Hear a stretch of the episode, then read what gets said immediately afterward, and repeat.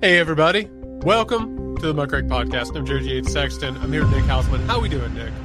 Uh, we're doing. We're doing. It's uh, it's a rough time of year. A little bit, a little stressful, uh, but a lot of work to get done and a lot of moving pieces. But but uh, I'm here. I'm here with. I'm glad to be here. You know what's incredible about this is that so for those who don't know already, Nick is like one of the leading NBA analysts out in the world. He is chalk in the middle of the NBA playoffs, which means he's doing double duty, having to do this show, having to do his NBA stuff.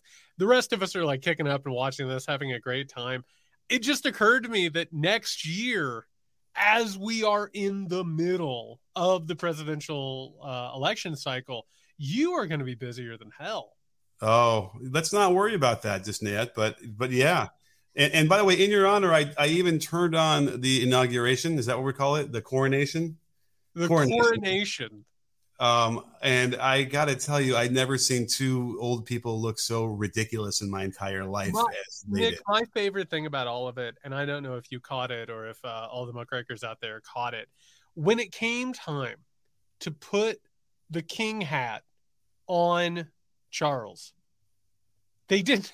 It didn't work right it did it didn't it didn't it didn't fit quite right. It wasn't working right. The the the old guy who put it on the other old guy had to like twist it a little bit almost like a little lego man hat. It was uh it was utterly ridiculous and befitting the dumbness of the spectacle.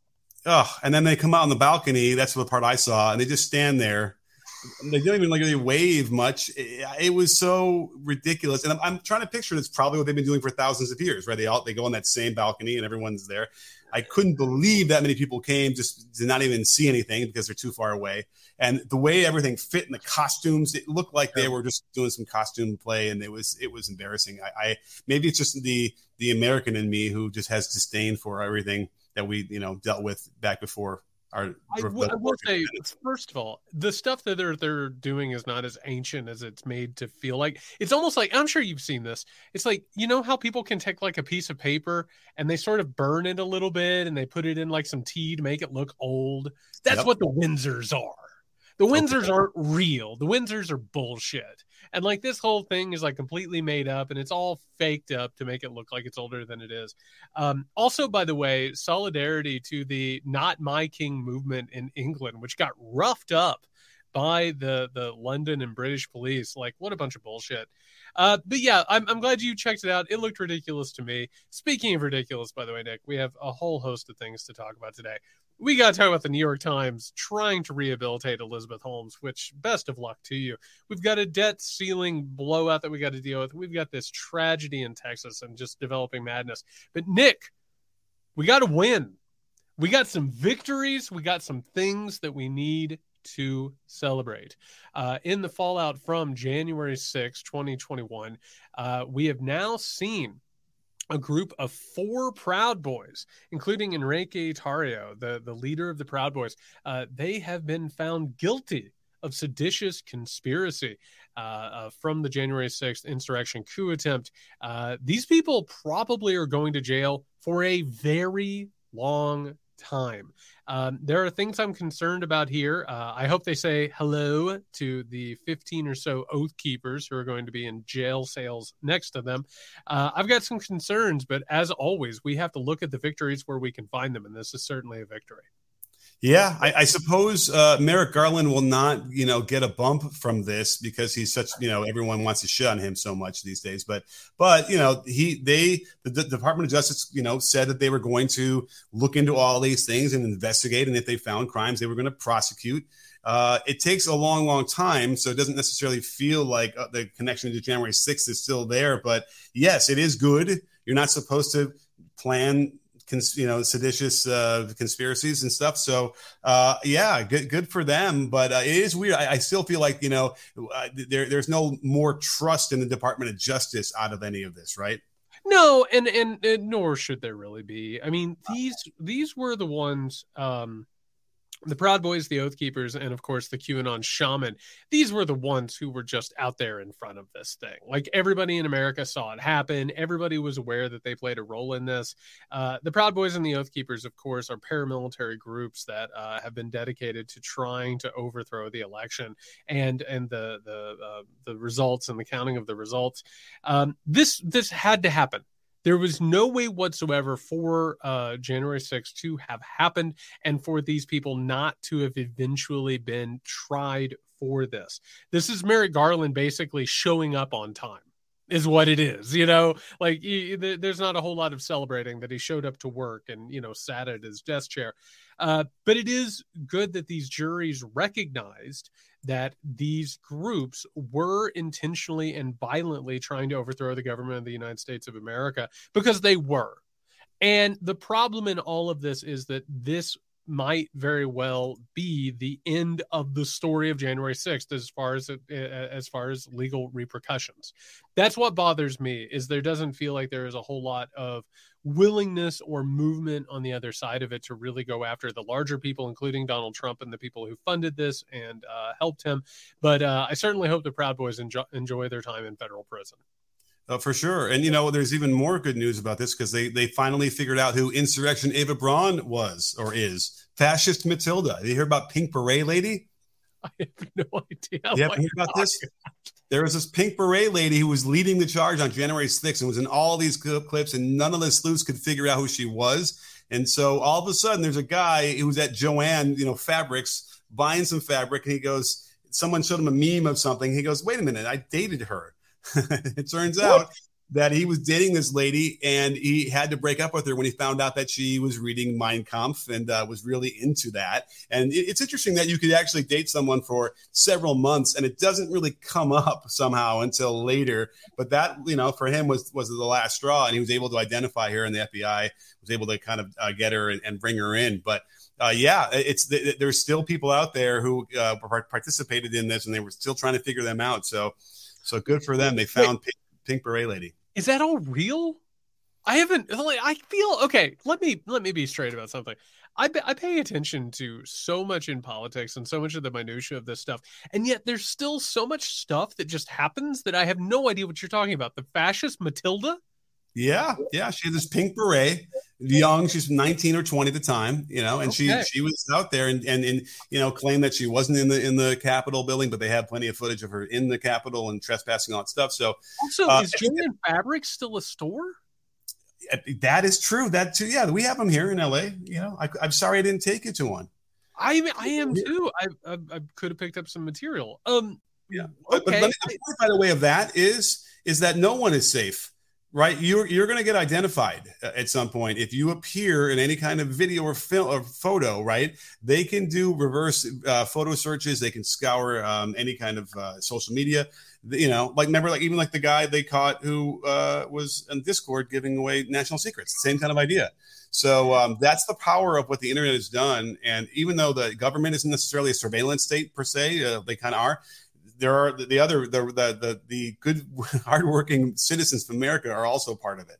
Man, that that just says so much that uh, the the most powerful state in the history of the world uh, couldn't recognize them, but a guy who had a bad relationship with somebody at a Joann Fabrics did it.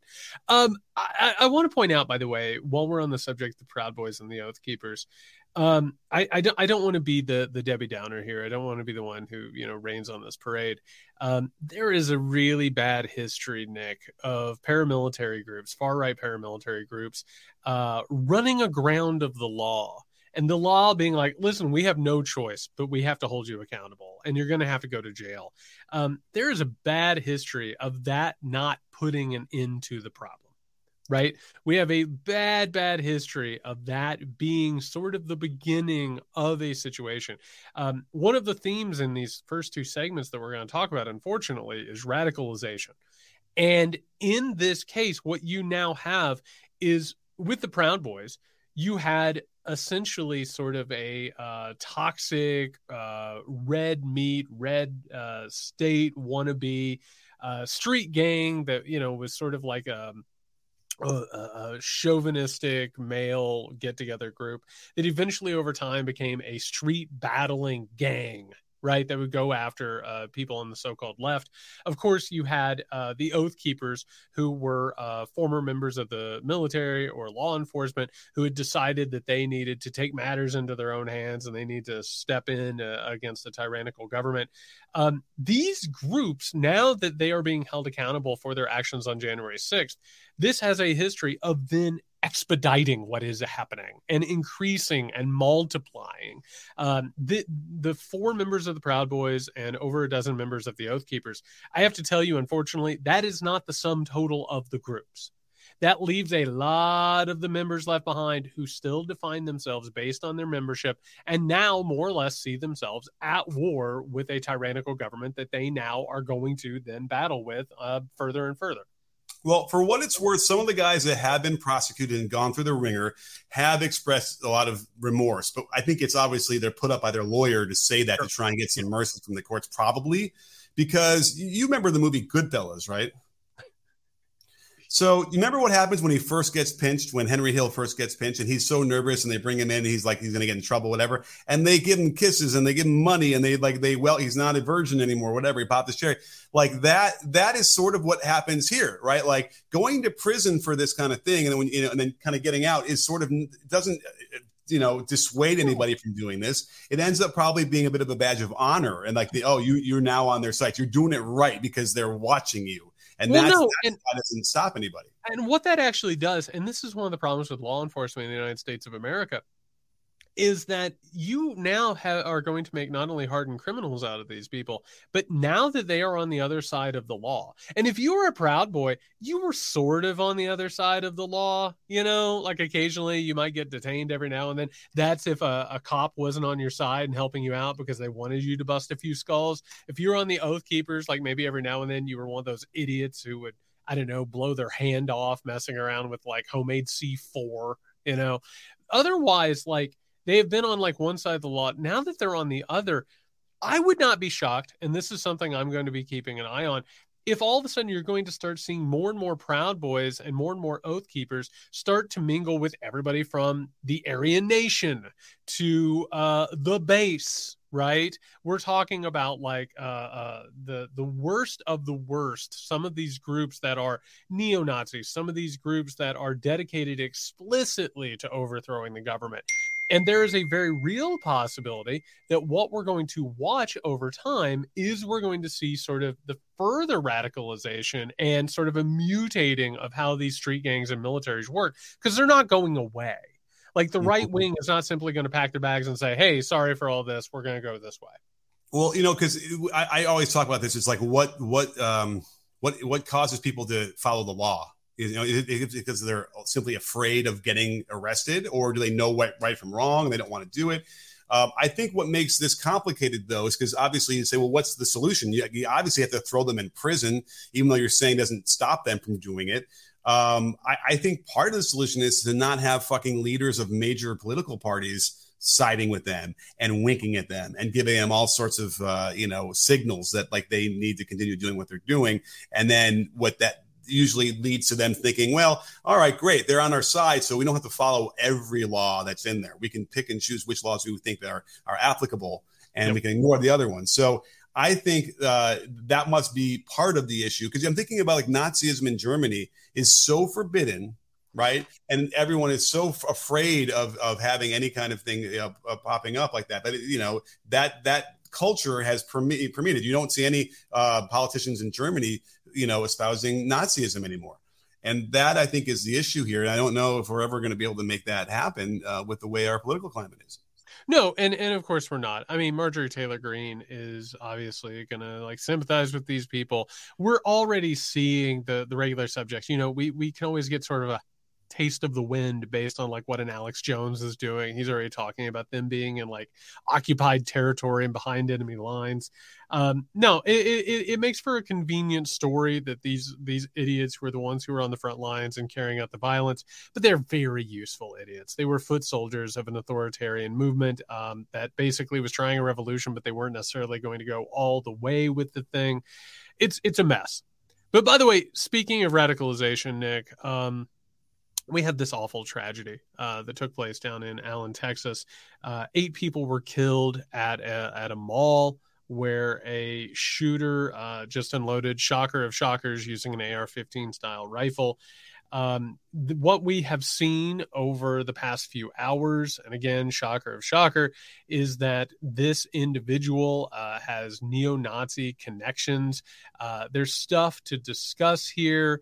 Uh, we've heard so far that the FBI, uh, through looking for the media, social media accounts, they've found racially and ethnically motivated violent extremist rhetoric, including neo Nazi materials and material espousing the supremacy of the white race. Um, shocker shockers, uh, this person was in the military but was let go because of mental health concerns. Um, I, I, have a few things to say about this, but uh, just to go ahead and start, just just another tragedy in a long, long line of tragedies. Um, yeah. Did by the way, was, was there reporting that they said that he he just he bought the AR-15 legally? Do we know yeah, that? Absolutely, absolutely, he did. Yeah, yeah. I mean, it's uh, it, the first thing you hear about it. The first sentence or question is always, yeah, or or the statement would be, yeah, I bet you it's an AR-15. Yep. Now, I suppose the argument would then be, well, if you ban that, they'll just find something else to use. But like, I'm like, great, fine. Let's fine. make it the next level harder for anybody to do. Do it with a screwdriver. Fine. Yeah. Um, but uh, th- this is the thing where you know, is there ever going to be a critical mass? Like if we have these every day, like for 10 days in a row 30 days in a row i mean we kind of have them every whatever every four days whatever i don't know whatever it is now. I, I, mean there there there was a man right before we started recording like there was another guy shocker of shockers again who like uh shot his ex-girlfriend and her new uh boyfriend. Um yeah i don't know. I, I i think you and i have agreed in the past that if there was going to be a moment it was going to be sandy hook and not only Sandy Hook, but it was going to be in the political environment of Sandy Hook, where Barack Obama was president of the United States of America, and it felt like there was going to be some movement there. Hey, but people like Joe Manchin were there to assure the NRA that there wasn't going to be anything done. Don't you worry about it. Um, this one, this one sucks a lot in in in a long line of things that suck. Um, this was a character who um, showed a long, long history of uh, interest in Nazis, white supremacy. Um, this is a character who tried to sort of gain purchase online by, uh, you know, posting extremist things. Um, he was a big fan of all of the regular hits, Nick all of the podcast, all of the video streams, libs of TikTok, did all of this different type of stuff. And what really got revealed here, as always gets revealed in these situations, we have a climate of permanent radicalization. There are people like this guy who went in and, and, and just absolutely obliterated people. Um, three of the victims, of the eight victims, I believe, were from the same family. Just just absolutely obliterated a family. Um, you know, this person was obviously not just interested in being radicalized, but there's an entire economy of people out there to radicalize them. You know, like all of the white supremacist stuff, it starts out with a Tucker Carlson. You know, it starts off small with someone like a Ben Shapiro. It just sort of percolates and gets people uh people going. Then all of a sudden you're on YouTube and the next thing you know, you're like going into the harder stuff, the less mainstream people. And all of a sudden like that stuff grows and grows and grows their entire ecosystem of viewers, listeners, and consumers, Nick, they are all potential shooters. And it, to live in a country where everyone feels so afraid, where everyone is buying guns, where things keep getting worse and worse and worse, it's not just a powder keg at that point. You're not just waiting on things to go off, it's an inevitability. You know what I mean? It's going to happen over and over and over again. Get the guns, but take care of this shit too. We can't have a country in decline, particularly while this stuff is is the basis of an entire economy. People are making billions off of this, and people are paying for it with their lives. You know, I, I, the only way I, I kind of feel like you could get traction with this is if one of the a senator or a congressman, God forbid, would be murdered as part of a mass shooting. Like maybe that would do it. But the thing is, Gabby uh, Gifford should not be reached for comment. You know, I, I mean that's okay. Well, that's a good point. But she that she made it. Uh, you know, but but I I, I almost feel like it, it, would have to be like that extreme. And by the way, Scalise would is also not available for comment. and um and and then you have to wonder like you know am i that cynical now where i would it would matter which political party was murdered in a mass shooting before you can do anything like i swear to god i i, I think th- there would almost be considerations there but I, remember when you're talking about libs of TikTok, TikTok and all the things that they're influenced by uh, you know, I, am not going to say like the guy was listening to Ted Cruz for you know five, six, or 18 years, and then decided he's going to kill people, right? We yeah. that, that that connection doesn't really is doesn't isn't there. Um, but what you don't hear from those guys is um, any kind of leadership in terms of stopping this or stopping the ide- the, the ideology. Uh, or the guns like that that really ends up being the the almost approval by not saying anything about it and that's really what's sad well and you know, here here's the thing. I really feel if there were, and this is a terrible hypothetical, but I think it's true. Like if there were some sort of mass shooting and it affected uh, elected leaders, the way that this country is staggered and the divide between the haves and have-nots, the people who have power and the people who don't have power, I think you would see an almost instantaneous vote for added security for elected officials. I think that'd be it. I don't I don't think that you would have a conversation about gun control. I don't think it would move in that direction. I mean, uh, you know, it's it's it's the exact same thing, of course, that happened with the Supreme Court. It was like uh, Kavanaugh heard that somebody was protesting outside of a restaurant. They they pushed emergency funds to protect them. You know what I mean? When you actually take a look at what's happening, and by the way, Texas, um, Texas is awash in blood. And I'm not saying that to be hyperbolic. Like it's constant in Texas. It's part of their culture now. We've seen it. It's elementary schools, it's every public place. I told you about this and, and we were going to discuss it on the show. What are they talking about? They're talking about having elementary age children having constant uh, tutorials on battlefield style triage teaching children how to stop the bleeding of their of their classmates if they're being shot. Like that's that's where they're putting mo- their money towards.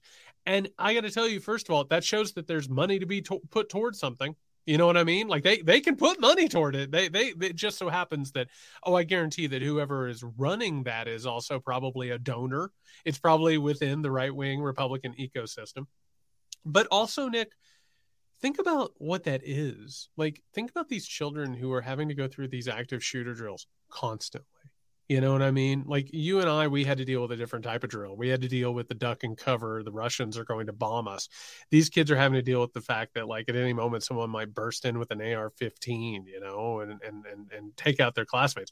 And by the way, for anyone who has any doubts about the seriousness of this, you're not going to stop the bleeding from these shootings. You're done that's it. These things are designed to kill human beings effectively and quickly.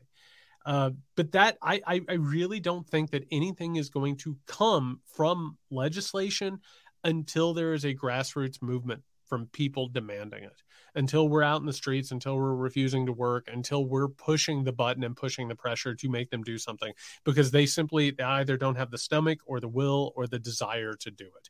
And it is uh, it's it's more obvious than ever that this is going to become an omnipresent war zone and tragedy. It already is, and it's only going to get worse until we finally stand up and say, "Listen, the gears of government are not going to work unless you take care of this." Well, what's interesting about like the, the Russian investigation was that they kind of exposed how the NRA really isn't a big organization, you know, yep. not very well funded necessarily, not run very uh, very well. So you know, all of a sudden it's like, well, it's not the NRA, it's not them putting the pressure on the lawmakers. No, it's not. So, you know, it's it's you know, and but it's money, right? It's really money, right? They don't want to do it because they're getting funded by, I guess, the gun makers, right? This is what this is uh, basically um, on one end. But then also, what we have to face, what you mentioned earlier, was that um, there's just a huge section of the population that feels like guns are a God given right. Well, and, and I want to go ahead and, and I want to broaden out and then focus in. First of all, you know, back in the 1990s, it was the NRA you it, it, was absolutely that's what formed like the the spinal part of that movement. It was the gop and the nra working together basically as a reaction to the bill clinton presidency and also ruby ridge and, and waco right? And eventually what ended up happening is that uh mcveigh timothy mcveigh took them at their word and then you know blew up the alfred p. Murrah building. What is happening now eight people at a time, 11 people at a time. These are domestic terrorist incidents. These are little Oklahoma cities. You know what I mean? Like it is, and it adds up. These are not lone wolves. These are not lone nuts. This is part of a further radicalization of the United States of America. We have an entire population of young men who are ready and willing to carry this out. It is stochastic terrorism, it's asymmetrical terrorism. That being said, what you just said is exactly correct it's not the NRA that's the backstop anymore.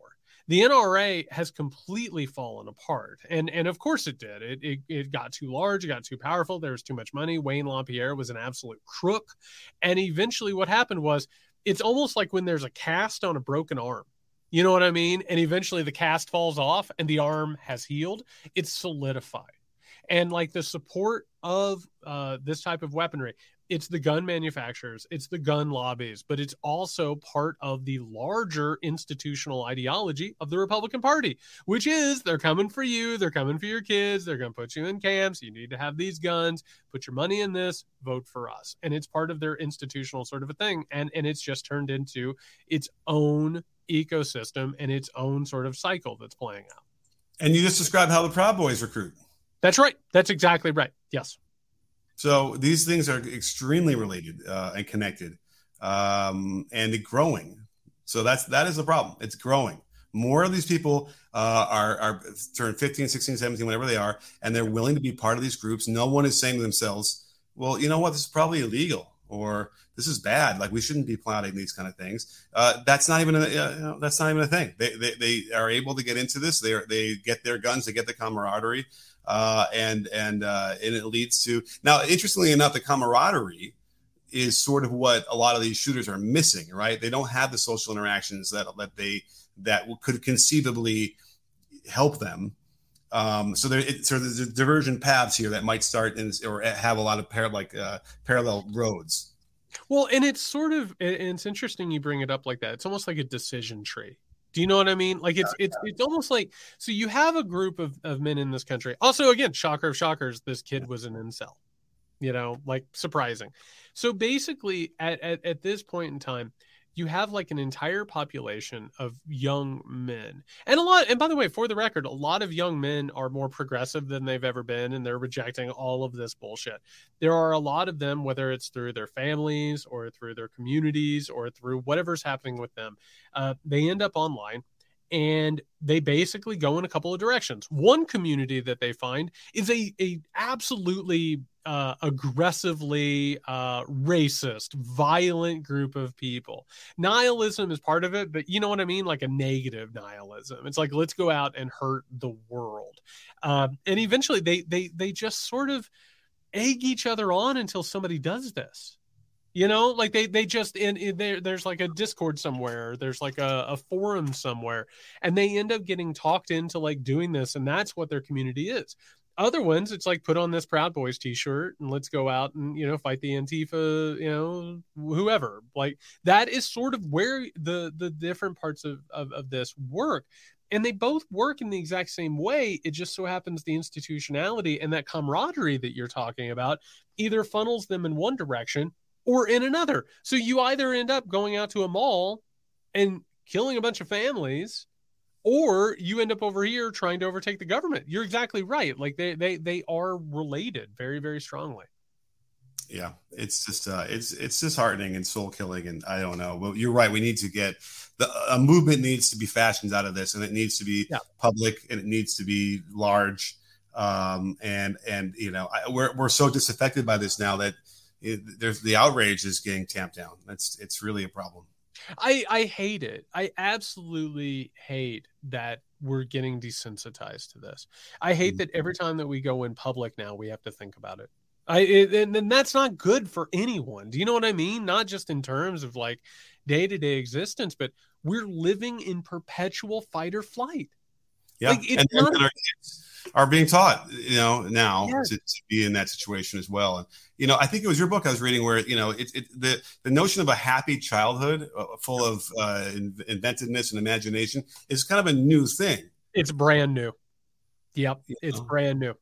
And, and you're, No, it's not wrong. And like we shouldn't be living. And you got to think about like how many kids right now are being put in the center of all of this.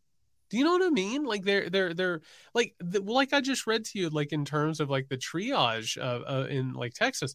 Can you imagine literally like having to spend your entire entire childhood having to consider saving your friend's life as if you're at a state of war? Like when mm-hmm. people get back from war, they're messed up.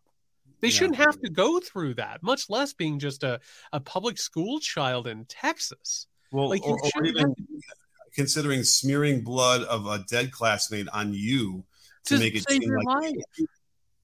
yeah, it's it's not that doesn't create a new generation that's going to be okay.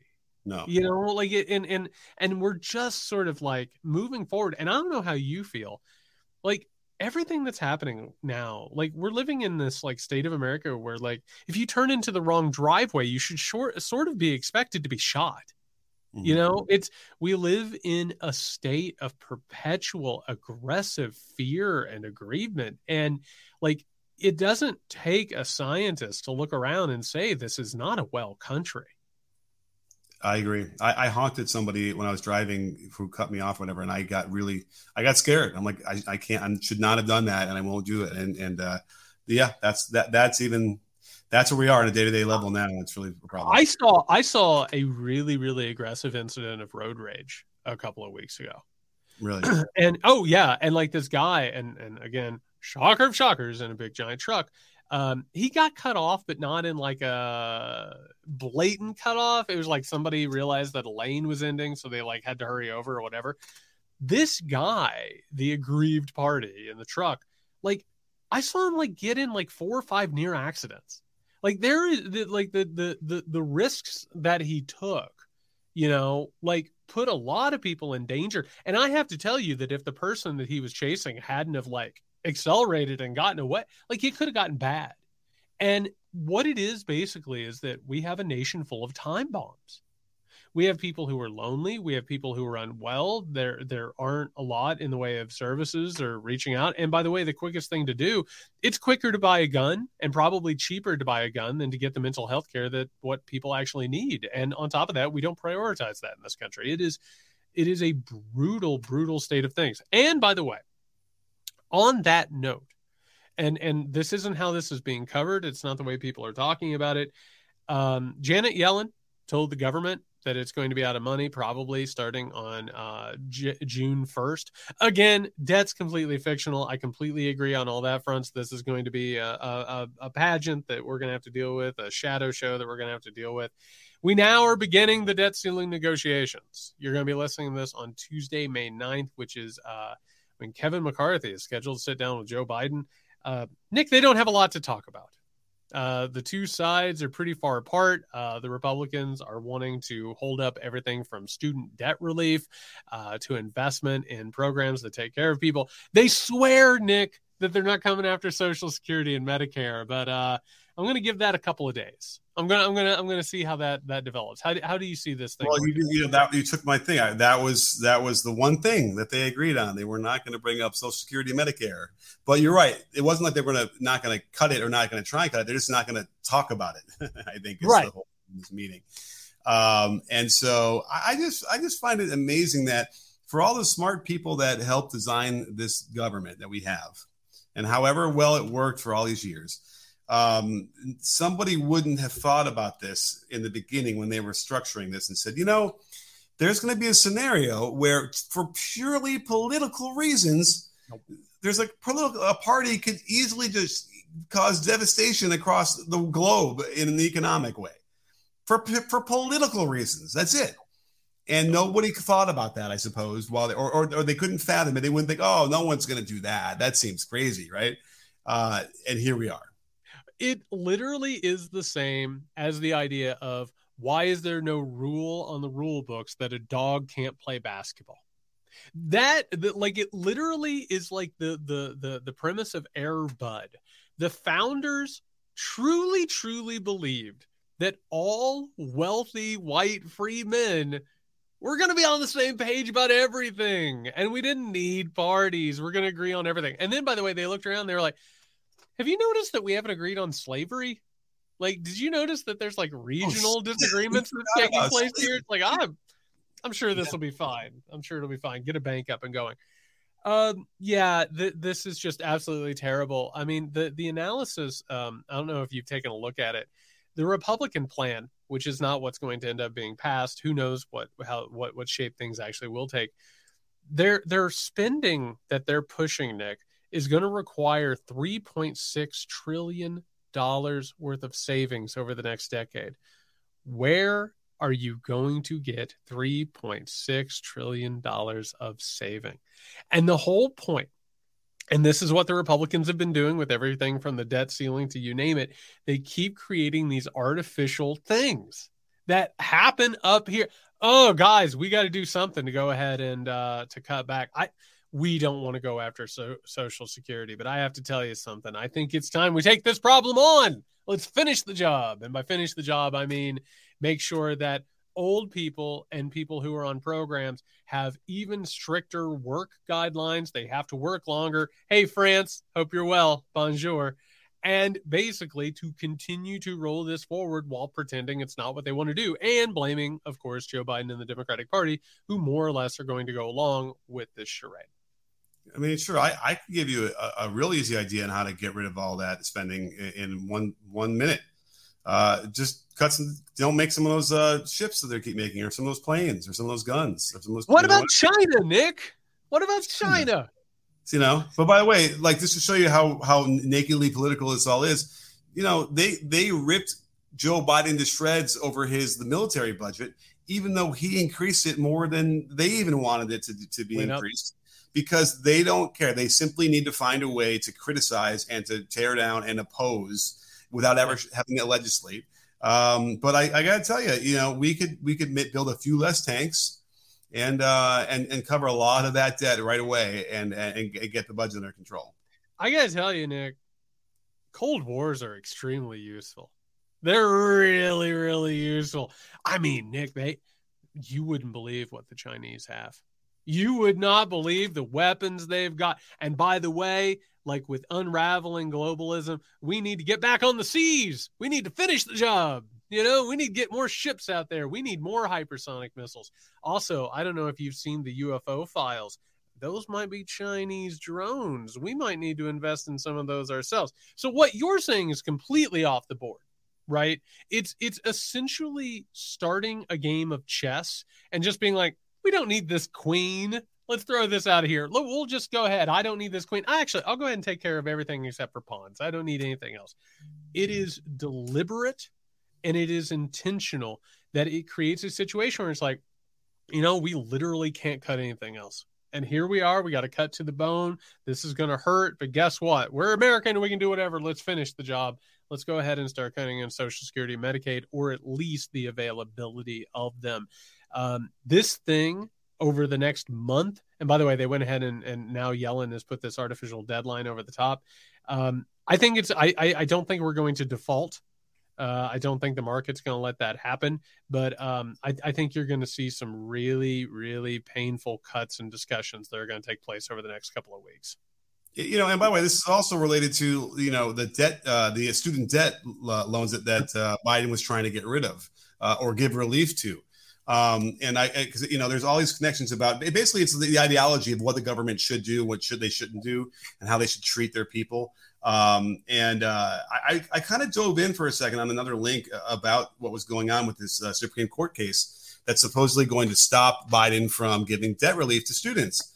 And I, I don't know if you realize that, but in Missouri, the the um, uh, institution in charge of, of most of the student loans they're not even on, they're not suing to stop this. Someone else is trying to get standing in place of them. And they're even wondering in the Supreme Court, oh, why wouldn't this institution be the one suing this? They're the ones who are uh, not going to get the money back around their loans because they understand why it's important. Um, it, that's how bad it's become. These right. states have now tried to step in and pretend like it's some huge money making venture that they need to be able to make money off of and it kind of just reveals where they're starting from right. and why they don't give a shit about any kind of services that could actually benefit people that would cost a little money. That's right. And and by the way, just to take a quick political look at this, how bad is that going to look if Biden has to backtrack on the student loan debt? I mean, like if that happens, I mean that's oh, That, you know, he's contingent on very specific, you know, on, on, on the Republicans. It's clear, but again, uh, oh, by the way, two people who are suing owe money are, students who have huge student loans, but because they didn't, one guy didn't have a Pell Grant, he didn't get the full, uh, uh, you know, relief that Biden was offering. So he wants to just cancel everything because of that. He's actually right. benefiting from it, but because he doesn't benefit all the way, he is part of the suit against them to stop the, the entire program from happening. Where what are we doing here, Jared? I, I, can't even. I don't even understand. I don't understand what we're doing. Well, I mean, if if it made rational sense, it would make rational sense. But that's not what this is. This is what hardball zero sum politics is, and it's uh, you know, I'll get mine if you don't get yours. And I, I think what we're gonna watch it's and, and, by the way debt ceiling talk is is not sexy and it's frustrating as hell because the debt stuff is completely made up and bullshit um, it's not even that it's just approving stuff that they've already done and on top of that it's just a figment of everyone's bullshit imaginations it's not going to be a sexy conversation but it is going to really determine a lot going forward and it it isn't going to make a lot of sense it really truly isn't because it's not rational. It's not great. Um, not wonderful, Nick. I'm, I'm not. Uh, I'm not excited about this this developing story. Uh, no, I'm, I'm not either. No one seems to think it's going to default, but um, doesn't make me feel any better about it. And uh, and you know, speaking of rational, we have lots of other or, or irrational. I suppose we can get to our I, I, we can get to our next topic because I don't want to talk I about it. I love it. So for those who don't follow this stuff, uh, the New York Times, and we love the New York Times, the gray lady, folks, we love her, um, published this story. Uh, it's by uh, the reporter Amy Chozick. And uh, Amy Chozick went and hung out with Elizabeth Holmes. And by the way, for anybody who uh, is, is is a Holmes, Elizabeth Holmes sounds vaguely familiar. I, I who is that?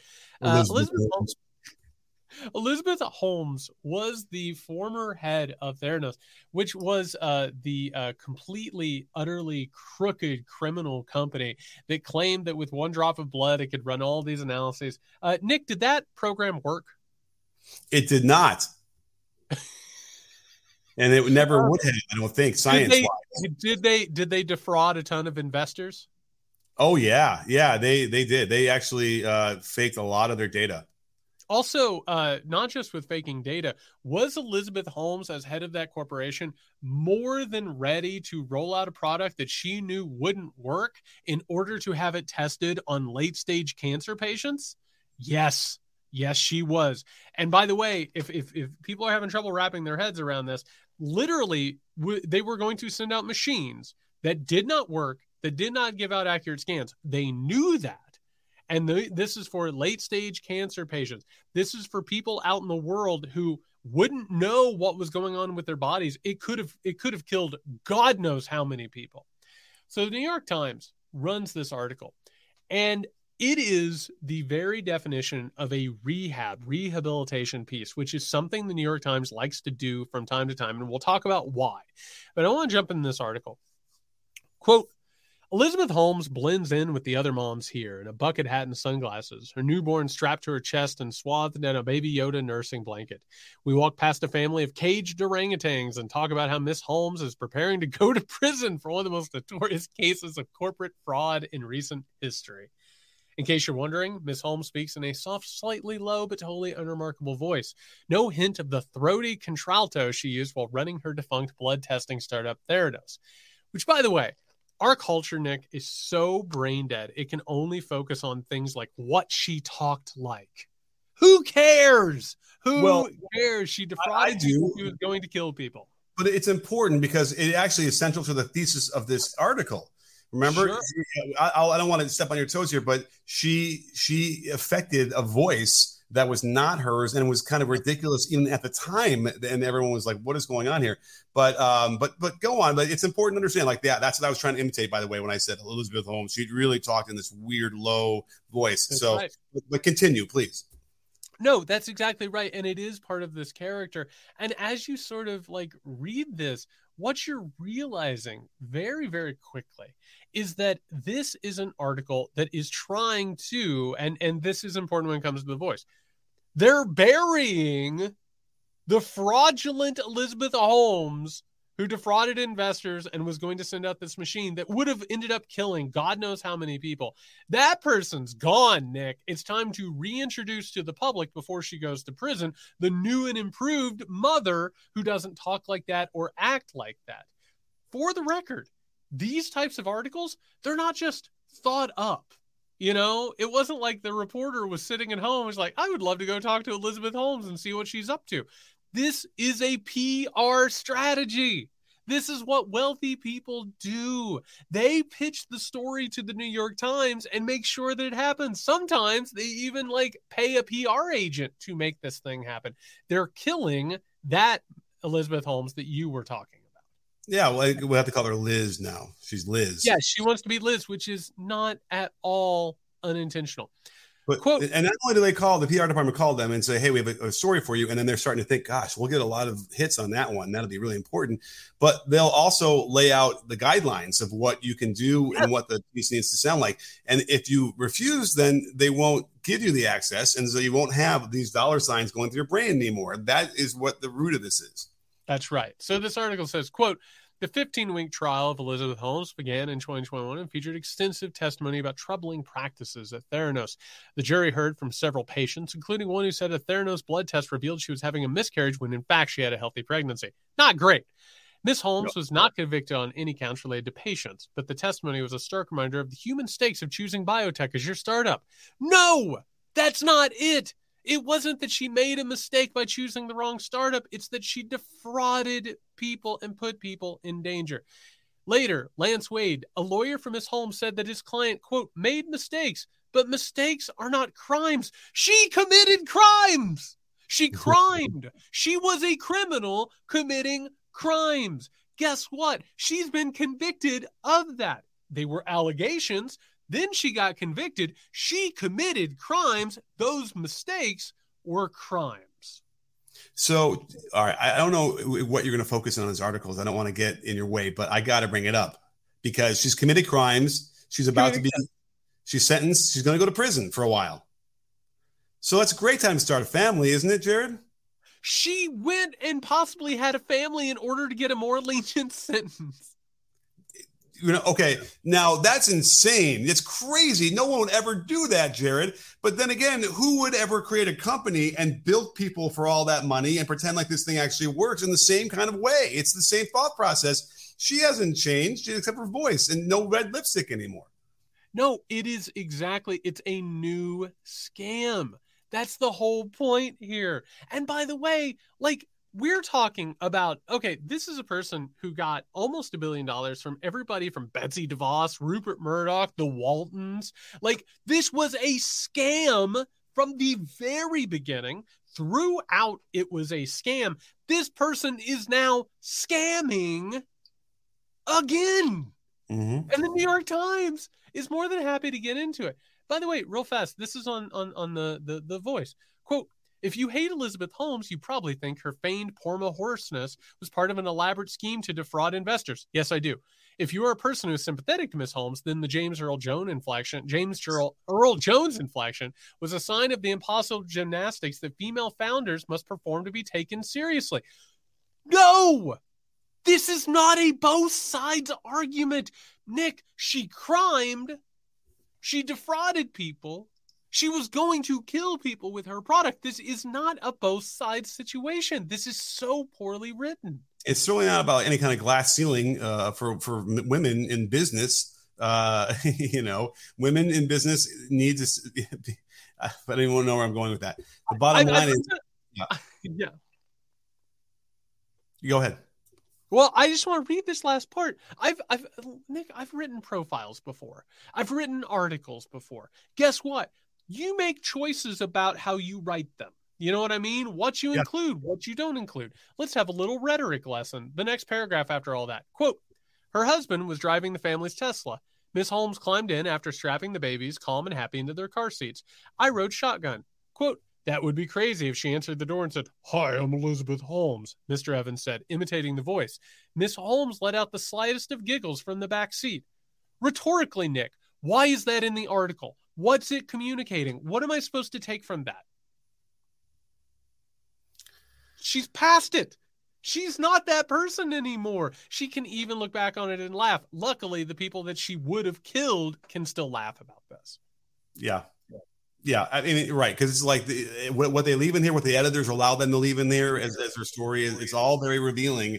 And again, it, the humanization of this uh, is, really the key. She's a mother. She gets, she takes her kids all over the place, and um, I don't know. It's um, it's troubling because you know listen do I, I, I now i don't want these kids to not have a mother. I mean that sounds terrible too and i wouldn't want that to happen to them. But uh, it, it, really reeks of uh, a planned uh, you know cynical thing where she was just trying to get some leniency maybe get her 11 year sentence. It's 11 years or something like that?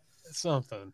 Get it done in half. I don't know um, you know, he shouldn't, he just shouldn't have done it, and she should have known not to do it. And uh, there was whatever pressure, and she tried to throw the CEO under the bus a little bit, and, and uh, but whatever pressure she might have felt to be under, like to, to be successful in business, you know, it, it, it, pales in comparison to what she actually did. No, um, it absolutely does. And by the way, Elizabeth Holmes is an artifact of that moment in time where we still believe these tech CEOs were brilliant god geniuses you know? And like I, I love now that we're still trying to figure that out with one article after another about elon musk and mark zuckerberg about how smart they are while meanwhile you know elizabeth holmes is going to prison. I'm going to read uh, at, at length real fast from the end of this i just want to point this out and then then we'll, we'll finish this up. Quote I realized that I was essentially writing a story about two different people. There was Elizabeth, celebrated in the media as a rock star inventor whose brilliance dazzled illustrious rich men and whose criminal trial captivated the world. Then there is Liz, as Miss Evans and her friends call her, the mom of two who, for the past year, has been volunteering for our rape crisis hotline, who can't stomach R rated movie, movies, and who rushed after me one afternoon with a paper towel to wipe a mix of sand and her dog's slobber off my shoe. First of all, no, same person. Same person. And by the way, that person is going to prison to serve their debt to humanity. Then, quote, and this is amazing, Nick, and I can't wait to hear your reaction to this. Quote, I was admittedly swept up in Liz as an authentic and sympathetic person. She's gentle and charismatic in a quiet way. My editor laughed at me when I shared these impressions, telling me, and I quote, You got rolled. I vigorously disagreed. You don't know her like I do, but then something very strange happened. I worked my way through a list of Miss Holmes' friends, family, and longtime supporters whom she and Mr. Evans suggested I speak to. One of these friends said Miss Holmes had genuine intentions at Theranos and didn't deserve a lengthy prison sentence. Then this person requested anonymity to caution me not to believe everything Miss Holmes says. Nick, I don't know about you, but much like when we were talking about the person who was doing the pain box thing, you don't have to put that in the article. Like why? I thought I thought reporters were objective. I thought they were the great priest of reality. They couldn't do this shit. This is embarrassing and terrible, and I still can't believe this thing got published. She needs a new editor, a because the editor shouldn't be appearing in the article, and then b, um, as I understand it, the way the editing process has gone in journalism now is so decimated by cuts and and you know nobody with experience that uh, maybe it isn't surprising that this kind of stuff gets through and they don't edit this properly. Do you know uh, what it was? What's that? Do you know who I think the editor was? No. Chat I mean, GPT. Chat GPT. I think this was an AI rendered thing. I think even the AI knew that Elizabeth Holmes had rolled this reporter. yeah, because I, I, don't know. I, I, can't believe any editor would have looked at that and been like, hmm, do I want the audience or the reader to know what I told them and what she told me? And like, uh, you know, I, you know, it just, uh, it just reeks of, and by the way, like, I, I don't even know if I would, like, if this was happening to me, I'm going to prison now. I told the New York Times, go talk to Jared about me. I'm not sure I'd put you on the list because you'd be too honest. You would say stuff that I wouldn't want you to say. I'm going to give them to the people who I know are going to lie about me and so, say the nicest things. Like, that's the problem here. I first of all, that is an interesting take that you think that if you needed me to speak about you in an article that you wouldn't trust me.